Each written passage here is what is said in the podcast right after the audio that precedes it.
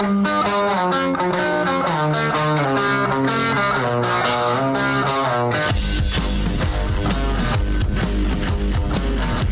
is The Big Show with Gordon Monson and Jake Scott, presented by Big O Tires. Stop by your locally owned Big O Tires for no credit needed financing and the best prices on winter tires. Big O Tires, the team you trust. This is 97.5, 1280 The Zone and The Zone Sports Network.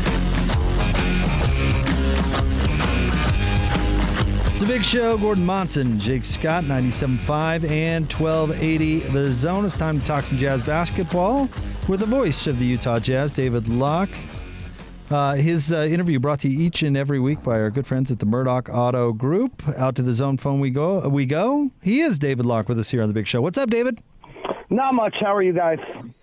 Hey, we're doing great. Um, how much? Uh, I just saw that uh, Park City got 12 inches of snow today. Is that true? How it much snow did you get up there? Dumping. It was dumping snow when I came over Parleys Summit this morning. Um, I did not ski today. I had some things I needed to do. Um, so, uh, but it was it was like actually a hellacious drive this morning. I bet. Yeah, with all that wind too. I mean, I, I was blown all over the road last night going home. It was nuts. Yeah, it, it was uh, uh, it was all right. But I was in my Murdock uh, Elantra, so I was There fine. you go. So you were good to go. There you go. Is, Sponsorship plug snow? right there. Is that Huh? is that wet? Is that wet snow good to ski on, or is it? No. Uh, No, Okay. it is not. It is not as good as the great Utah powder. But I would say, not that anybody really, really cares, but I would say that the three days I had, Friday, Saturday, and Sunday, were three of the most fun days that I've had in a long time skiing. They were not powder. They were just that corn, that inch of butter that was just, I was on my son's World Cup, Cup slalom skis. I had truly, truly had as most fun as I've had on the mountain in three straight days in a long, long, long time. It was, it was, it was awesome this week. So, David, we have a couple of uh, of nights off. I say we, you and I do, but the team, of course, as well. And uh, you know, fatigue has has been a hotly debated topic. And uh, I even saw today ESPN released a piece about uh, N- uh, NBA personnel see a link between compressed schedule and rash of injuries. So it's being examined on a number of different levels. And I know we've asked you about it before, but this wonky season with all these games so close together, what effect do you think it's having? So on the injury thing, I'm, I'm actually a little doubtful on it. I, I, I have not read the ESPN article. I apologize. So if I'm wrong on, I, I, I actually sent a text message. Who wrote it, by the way? I'm curious because I sent a text message to Pelton today that I need to talk to. Baxter Holmes. Oh, so Baxter's really good at this stuff. He's a great writer. But I um I know Baxter well. I'll have to I'll read it and then reach out to him. Um so I um I'm actually I'm actually don't feel as though there's been more injuries this year. What I, I do, and maybe Baxter's got data that proves otherwise. I, I would need data to show me there's been more injuries this year. What I think's happened this year is two things when there are injuries because you're now playing four or five games a week instead of three, you're missing many more games. Probably playing four games, right? We do Monday, Wednesday, Friday, Saturday, like every week for the rest of the year. Like that's unusual. Um, and so if you miss a week now, instead of missing two or three games, you're missing four. So when Anthony Davis goes and misses a bunch of time, he's missing 25 games.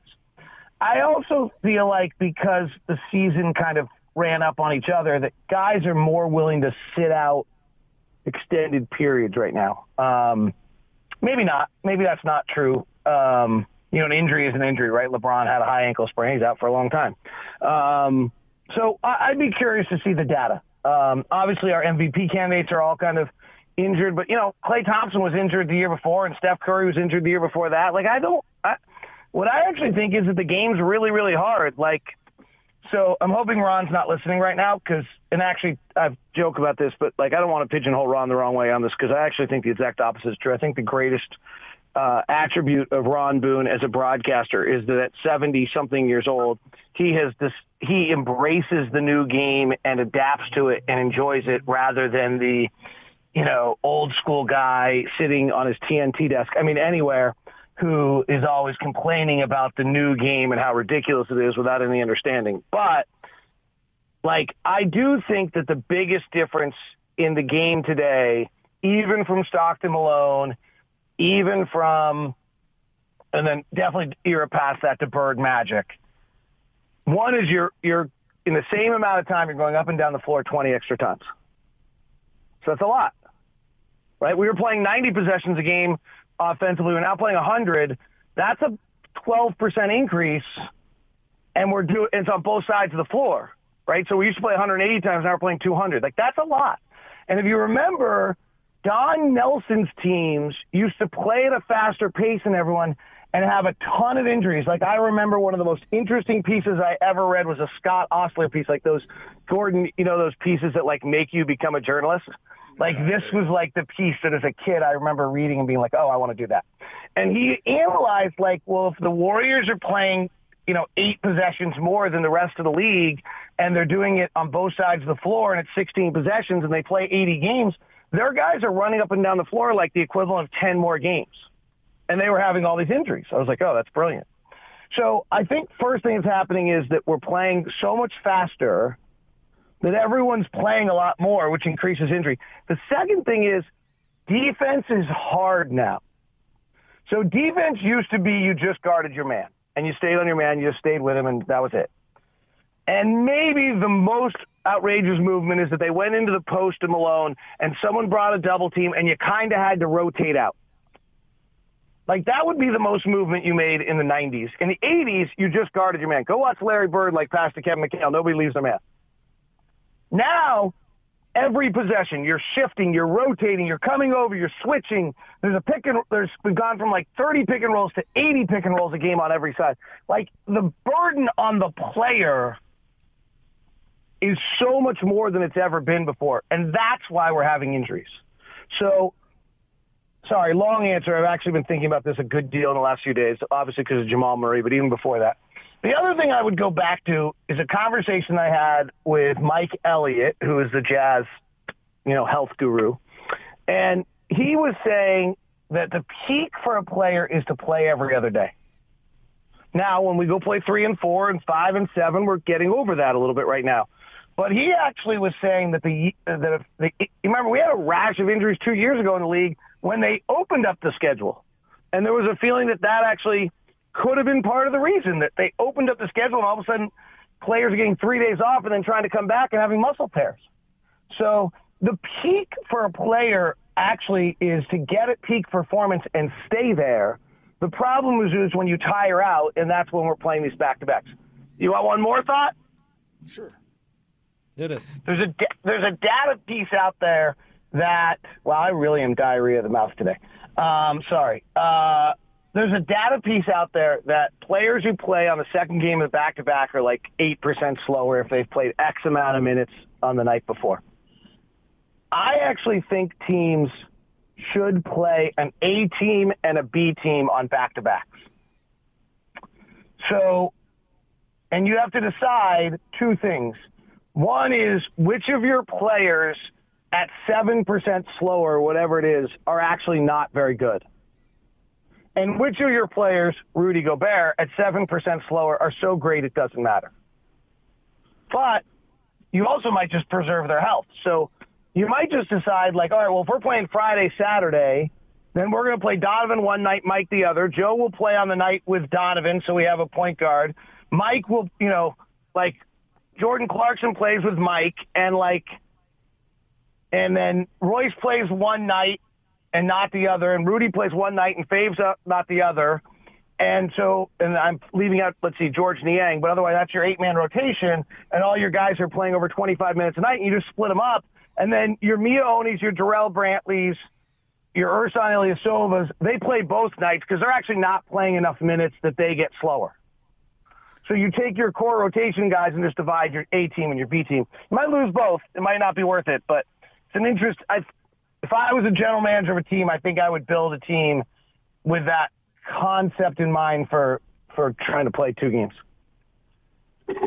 So you've brushed up against this question already, David, but I've been told that you have a strong opinion about it specifically. So within the context of of expending energy to win games, how important is it for the Jazz to finish number one in the West? I think the number one seed's really important. It actually might be sliding a little less important with the fact that it's so clearly now likely to be the Lakers in the second round, just the way the last week is played. But frankly, I think the Clippers are the best team in the West. I've thought that the whole year. The data shows that to me. I actually had, frankly, I had Denver as pretty close to the second best team in the West until the injury. Um, so I, um, so I mean that's just tragic. But uh, I think that I think the one seed is massively important for three reasons. Um, one is by playing. One is there's seven. I think there's seven really great teams in the West. Maybe there's only six, and you and that would you know if it depends what you think of Portland on this. Uh, and then you're playing someone else. I think that's now that someone else could be Steph or Zion, so that's not great. But in you know, I'd rather be five in the East in my first round matchup than one in the West. How's that? Hmm. I'd rather play Atlanta in the first round than Zion or Steph. But um, so I think that's a big deal. I think I think the eight seed is going to be a much easier team to play than six or or seven. Uh, you know, you're not sure what it's going to be, but I'm I'm just presuming that Portland wins that game. And if Portland doesn't win that game, then you know you're guaranteed. Then they're not right. Um, Number two is that the eight seed in the new structure, and the new structure is that seven plays eight in the play-in tournament, and the loser then plays the winner of nine ten, means that the eight seed will have already played two playoff games and have no time to prep for you. So I think that's super important. Three is like there's a chance we could have like eight or ten thousand people in the building by then, right? Chance. Hopefully. Maybe it's more. I don't know. Um, I, I made up that number, but I'm just kind of it's the natural progression. What we're at 5,500.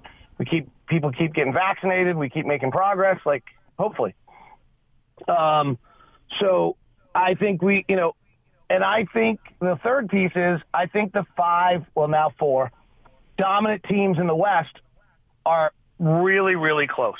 Like our record's better than anyone else, but we're not way better than the Lakers, and we're not way better than the other teams. I'm sorry if our fans want to believe that. There's, I mean, we've just been healthier. Honestly, I'm not trying to dismiss dismiss what we've done. What we've done is amazing. We deserve credit for health. But like the other night was the first time we've played a game missing two rotation players. The Clippers have played like 25 of those. The Lakers have played about 40 of those. The Phoenix has played very few of those. That's why they are where they are in the standings. Uh, Denver has now played a huge amount of those. Dallas has been crippled by COVID. So a lot of what I think is separating one through six right now has been the team's abilities to stay healthy and the ability to follow COVID protocols. They, and you deserve great credit for that. But if we're all healthy and we're getting into playoffs and none of that stuff matters anymore, let's take advantage of what we did well this year, which is to stay healthy and, you know, manage our minutes and avoid COVID and let's take that one seed and go with it. So sorry, you guys, this is like a one question interview. I've had a really emotionally long day, and so this has been a great respite. How's that? Uh, been been great, and you honestly have a long way to go to match our guy Frank Layden when it comes to fewest questions asked in an interview. Because uh, Frank, he's full of information and just lets it go. So you're you're you're good, buddy. You're you're all good. Uh, I want to ask. A whole lot, it's a whole lot better, David, than trying to drag something out of. Oh yeah, amen to that. I uh, want to ask you about the play-in scenario, David, with the the play-in tournament, and this is kind of a multi-part question. One, your overall thoughts on it. Two, do you think it's here to stay? And three, what did you think about Mark Cuban and uh, Luka grousing about it yesterday? I love the play-in tournament. I think it's the best additional league in a long time. Um, in fact, like the Lakers' injuries would have been just an irrelevant story, but instead it became a story of whether they might go to the play-in game. Um, I I think it's preventing tanking. Like Washington, we beat Washington by 20 the other night. If there's no play-in game, hmm. like they're not playing Bradley Beal. Like they're shitting guy entertainment value way up. There's only uh, what, probably six teams in the NBA that are not trying to make the play-in game right now? Minnesota, only because they're just terrible. I mean, they didn't mean to. They just turned out to be terrible and had injuries. Oklahoma City and Houston, right? Right. And in the East, Cleveland, not because they wanted to, but just because they're terrible. Um, and I don't. I'm forgetting two other teams in the East that aren't very good. Detroit. So there's six teams that aren't trying. Like that's pretty good to have 24 or 30 teams competing right now. Like Sacramento, like won five in a row, and their fan base was all fired up, like they're going to make the play-in game, and like it matters. I think it's gonna be great. And So- one of the play-in games is going to be like Steph versus Zion. I agree with you, David. I think it's a, I think it's a pretty cool innovation. I hope and they like keep it. and, and and I didn't actually hear Cuban, so I apologize. I, and I saw I didn't see it. I saw the headline on the Jazz TV last night, but I haven't heard it. Um, uh, like I don't know what the gripe is. Like the eighth place team and the seventh place teams, other than like the year Dikembe won, and there was a um, a seventh seed that won an interesting first round playoff game a few years ago. I, I think it was Portland, New Orleans, when Portland fell and New Orleans got them. But it's not like they're really like, come on, be honest. Like you're not like you're seven or eight for a season. You're not competing for a title. So so what if you actually get knocked out because you don't win the play-in game? Like I'm not buying that. That's like some great disservice to the game. And if the East and West inequality is so dramatic that the West seven team is good, then fix it West and East inequality and have a 16 team playoff with the and do a play-in tournament with the final eight spot eight teams and stretch it out to the same way to 20. Like do it that way. But and then we really don't. Then you really don't have a gripe, right? Like that's a better answer. Is have 12 teams make the playoffs and then have a have some sort of play-in tournament for the final four seeds. What do you think of that, Jake?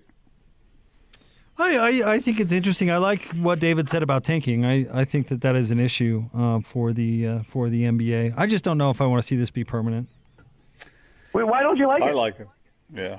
Oh, it's He's, okay. he- he's he thinks it diminishes the regular season. I right? do. I do think it does. Okay, the other one we got to do is Elam scoring. That's the other th- change. This is the first good change. The next one is Elam scoring. I know. I've heard you talk about this a lot, and this this I'm- is I'm much 100% more in on radical. this. Yeah. I'm a hundred percent in on this. Like, hundred percent in on. You, it's an entertainment business. If you have Elam scoring, for those who don't know what it is, is you take the score at the end of the third quarter and you add like, let's just say, 25 points to the leading team, and the game is over when that team gets to that point. So someone has 75 points, you add 25. First team to 100 wins. You then have two things. One is you have a game-winning basket every night.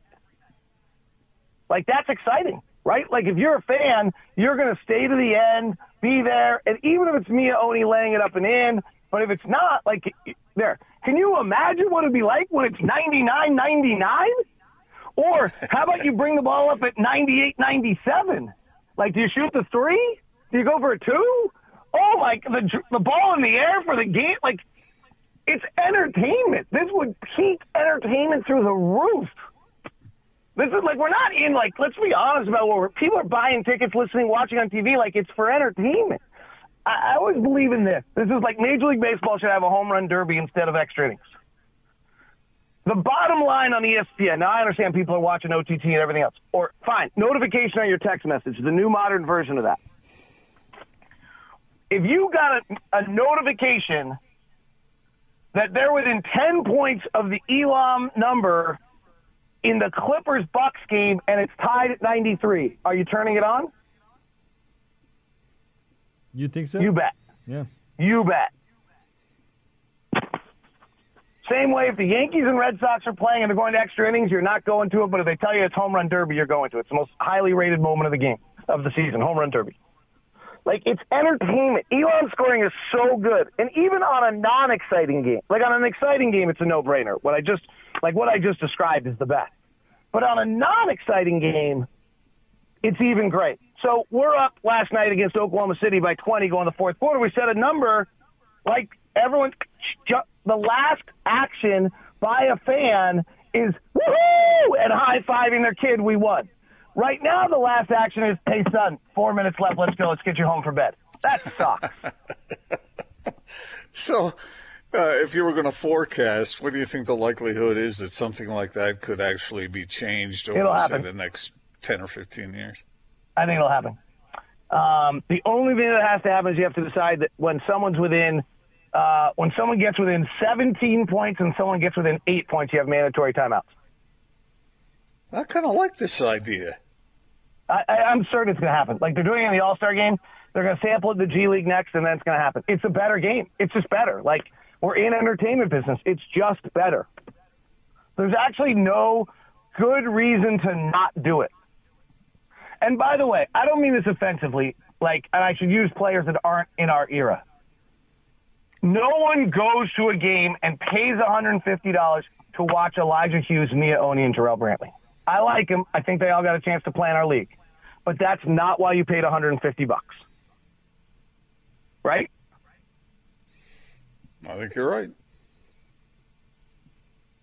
Jake, and I really, be-. I really believe in like the fine, like how pitiful, like. So I'll stop here and let you guys have your show back at some point. This has just been very blissful for me. Um, so think about what the arena looks like with three minutes left in a 20 point blowout. It's pitiful, right? Lower Bowl's got like a thousand people left in it. If you have Elam scoring, no one's gone home. Almost no one's gone home except for the one guy who's really concerned about beating traffic, and that's a game goal. Because they want to be there for the final game winner. I wonder how many stodgy types there are out there that are going to resist this kind of change. I don't know. A lot. Except for you want to know what's going to really get it done?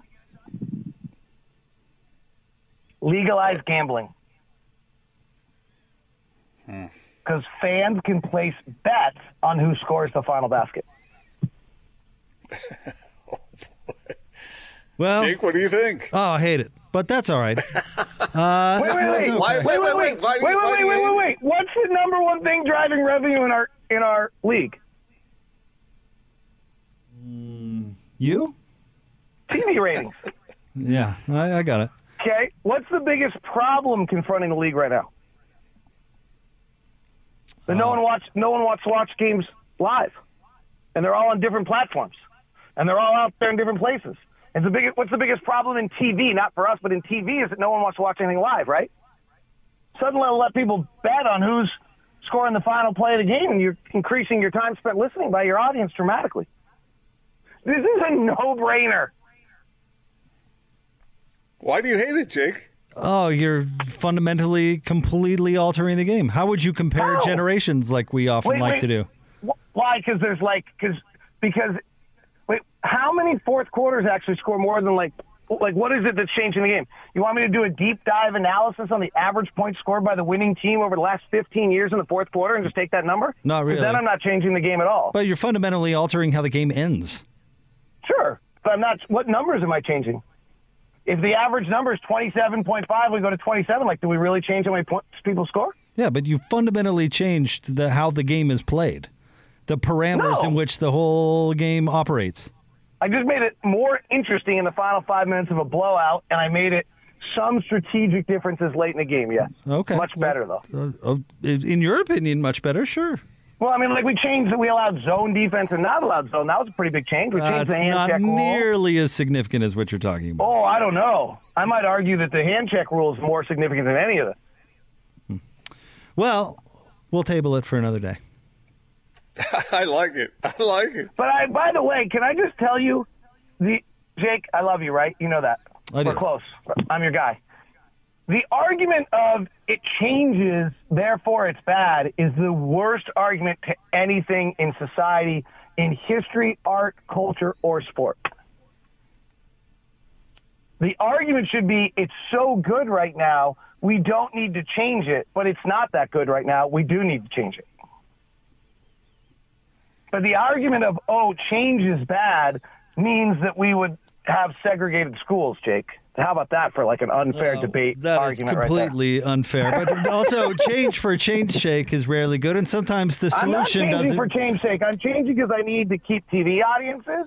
I'm changing because I've got to keep people engaged. I'm changing because I want to have fans have a better moment at the end of a game. I'm changing for all because it's better. in your opinion. I mean, lots of solutions have really, you know, crashed and burned. And then you're left Yeah. with the, an inferior product. And I do think that people like sports because they like to compare eras and they like the legitimacy of it all and that it's not a big circus and it's not a big song and dance, that it's not WWE. You know, uh, you tweak everything. It's it's the Well, way it has been. Jake. And we're talking about altering how a game ends. It'd be like putting a time limit on baseball. But those those, those comparisons those comparisons are already impossible to make. You know. Yep, we do them Wait, wait, can we every single time day limit on this baseball? show. That'd be great. We do them every single day on this show. Can, I, I- can we go back to your previous idea? The idea of a time limit on baseball? That sounds wonderful. But it's fundamentally Like, altering the game. Seriously. Baseball is the ultimate. I played in college. I drove across country in 1990 and saw a game in every stadium. I loved this game more than anything on the planet. Like, don't hear this as someone who hates the game. Nothing in the world is more crippled by the idea of we can't change because it would alter the game. The game is horrifically boring, way too long, and superstars don't have enough impact on games. It's dreadful right now. And the data shows that most of America thinks it's dreadful. Well, if you gave a, uh, a soccer player a hockey stick, I might like that, that sport better too, but I don't think it's going to happen. uh, David, thank you for jumping on with us. We should continue this discussion another time, but right now we're, we're way late. You're not you're not nominating me for commissioner of either of these sports. Not yet, buddy. But hey, I'm open minded. See, you right. know, I'll- oh, I'll go- yeah. I'll, I'll go back. I'll go back to doing podcasts. No, uh, we love having you on the show, David. We look forward to it. Seriously, thank you very much. See you guys. See ya. David Locke, radio voice of the Utah Jazz. I've heard you use that argument before. Yeah, I don't agree with his concept there either. So he can compare me to segregated schools all he wants, but I don't agree with his point either. That that that took it in a different direction. yeah, But, yeah, it did. but but he is right from that standpoint. Not that, really. uh, not not changing just because that's the way it's always been done. Which is not what I said. is kind of flawed. Not fun, not altering the fundamental framework of a sport that that has rules Hey, and has you still got you still got to score. You still got to play defense. And by the way, now you saying that we, we don't we can't compare generations uh, anyway. I never want to hear Magic Johnson brought up on this show again. Never. yeah, but that's Never. fun to talk about. It's fun to talk about, but there's no way. It's not really relevant. I don't want to hear about Buck ever again. The the '80s Lakers never existed. In fact, I'm coming along with it now. If we, if it if it means that we can never talk about the '80s Lakers again, then sign me up for what? Play basketball underwater. I'm in. Okay, Let's oh, do wait. it. Who brings up that those days more, me or you? You do. The ladies Lakers? No, incorrect. All right, we will have more coming up next. Stay tuned. 97.5 and 1280 The Zone.